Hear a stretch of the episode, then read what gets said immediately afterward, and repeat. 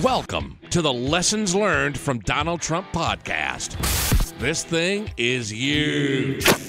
It's the greatest, most outrageous, incredibly fun podcast on the internet today. It's all about the Don. the most spectacular entrepreneur alive today. For entrepreneurs who also want to dominate their market and destroy their competition. You should be your competition's huge problem. This is the Lessons Learned from Donald Trump podcast with Steve Cypress and Everett Farnell. Welcome to another episode of the Lessons Learned from Donald Trump podcast, the most willing to talk to anybody at any time for any reason podcast in the history of being willing to talk to anybody at any time for any reason. Speaking of which, I have the world's greatest podcast co-host who himself is willing to talk to anybody, anytime, for any reason. It's Mr. Everett Farnell. I don't have anything to say, Steve. I'm going to just say quiet. I you want a lawyer. Show me a subpoena. Otherwise, uh, shut up. I am sending you a subpoena to come on the Lessons Learned from Donald Trump podcast.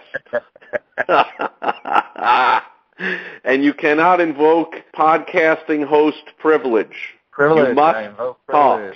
I will fight it all the way to the Joe. Look, I got a lot of questions to ask, and if you don't tell the truth, I'm locking you up and throwing you out of your job. I will fight it in the podcasting courts all the way. I will go all the way to Joe Rogan. Yeah, but you've always I'm been saying that you're willing to talk, that you, you're happy, you welcome it.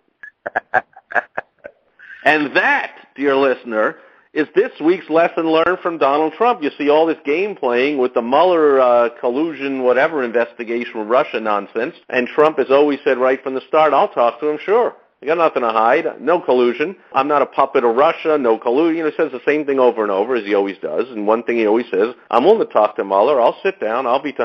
He knew all the time, right from the start, that no lawyer on earth would ever let him do it. So he has pure tremendous cover when the lawyers don't let him do it, and he just comes out and says, "Well, I wanted to, but my lawyers just said they wouldn't allow me to." Then, of course, the people come back and go, but you're the President of the United States. You can do whatever you want. You don't have to listen to the lawyer. So the latest thing, I mean, it's still going back and forth, but the really smart political move the lawyers did now is they put an offer out to Mueller with all kinds of impossible, unreasonable, ridiculous conditions so that it, it now it's Mueller is the one that has, he's on record as refusing to interview Trump, which was a brilliant turnaround move. But the lesson we're talking about is the whole deal of, look, Trump is tweeting like a wild man. He's at rallies saying things off the cup like a wild man. He does press conferences. He's he's a eh, eh, like it's not a news flash. He's a wild man and is very loose with saying whatever he wants to say all the time. And he's the most transparent president times a million of anyone ever because he just tells you what he's thinking all the time. However, when it comes to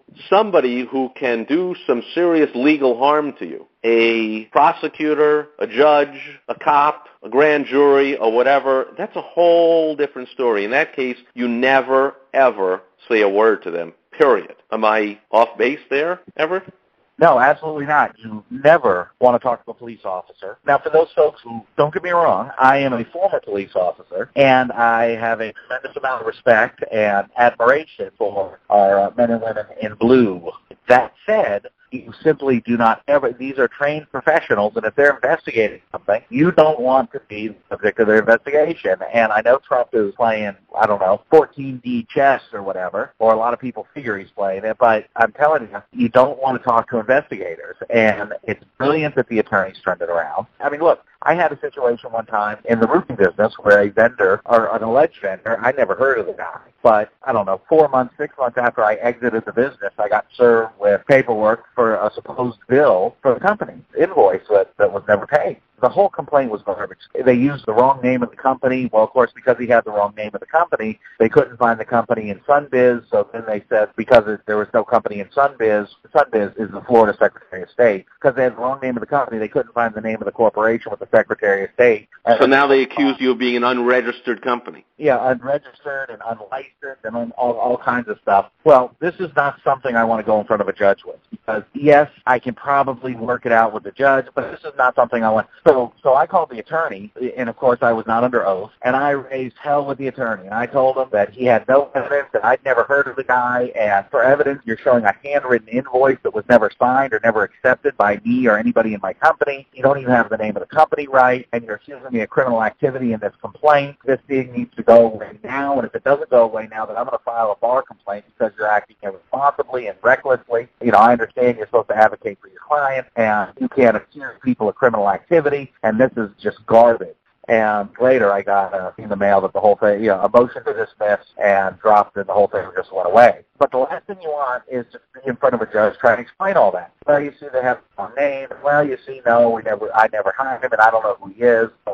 Because there were other people in the company who could have hired him. I mean, it's distinctly possible that somebody else in the company told him to go do something and I just never heard about it. I don't think that's what happened. And I've never heard of the guy, but it is a possibility. And now this is not something that I want to start. All of a sudden he comes in with pictures of a job and something from a homeowner saying that, you know what I mean? Now, now I'm in trouble, right? So well, of course. I mean, whatever it is, yeah, you don't. That's what we said at the outset. Whatever it is, no matter how confident you are, like Trump in this case, who of course did not collude with any Russia. I mean, it's just so silly to even think of. It doesn't matter how right you are, how definite you are, how all the facts are on your side. It doesn't matter. You don't talk to the cops, to the FBI, to a prosecutor, to a judge, whatever. You just don't do it.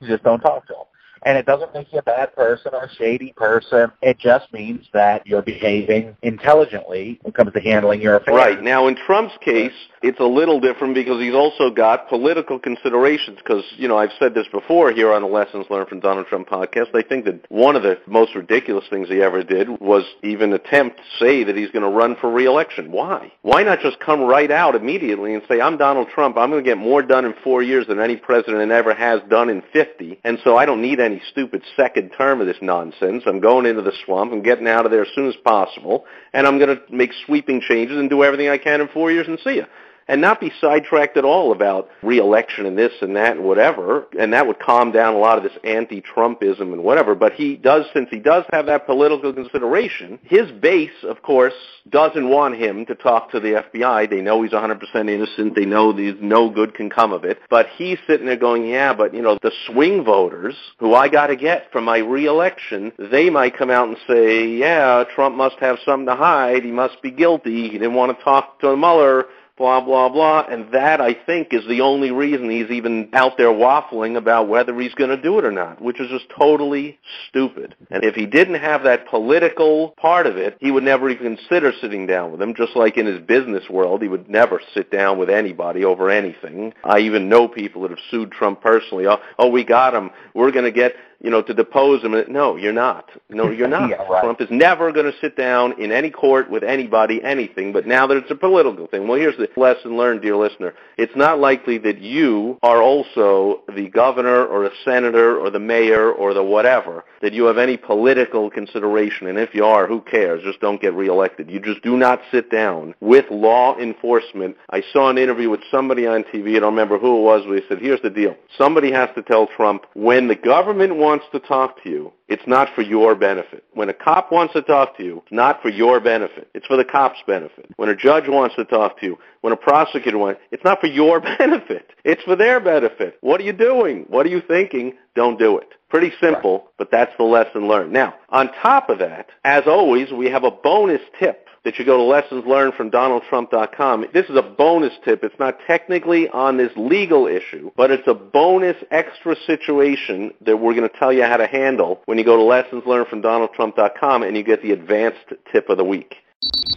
You've just listened to the most terrific podcast on the internet today. If you want to be a winner, like Trump. Make sure to go listen to the rest of the episodes and get our advanced tip of the week by going to lessonslearnedfromdonaldtrump.com. And join us next time, unless you like being a loser. Some people do. Trust me.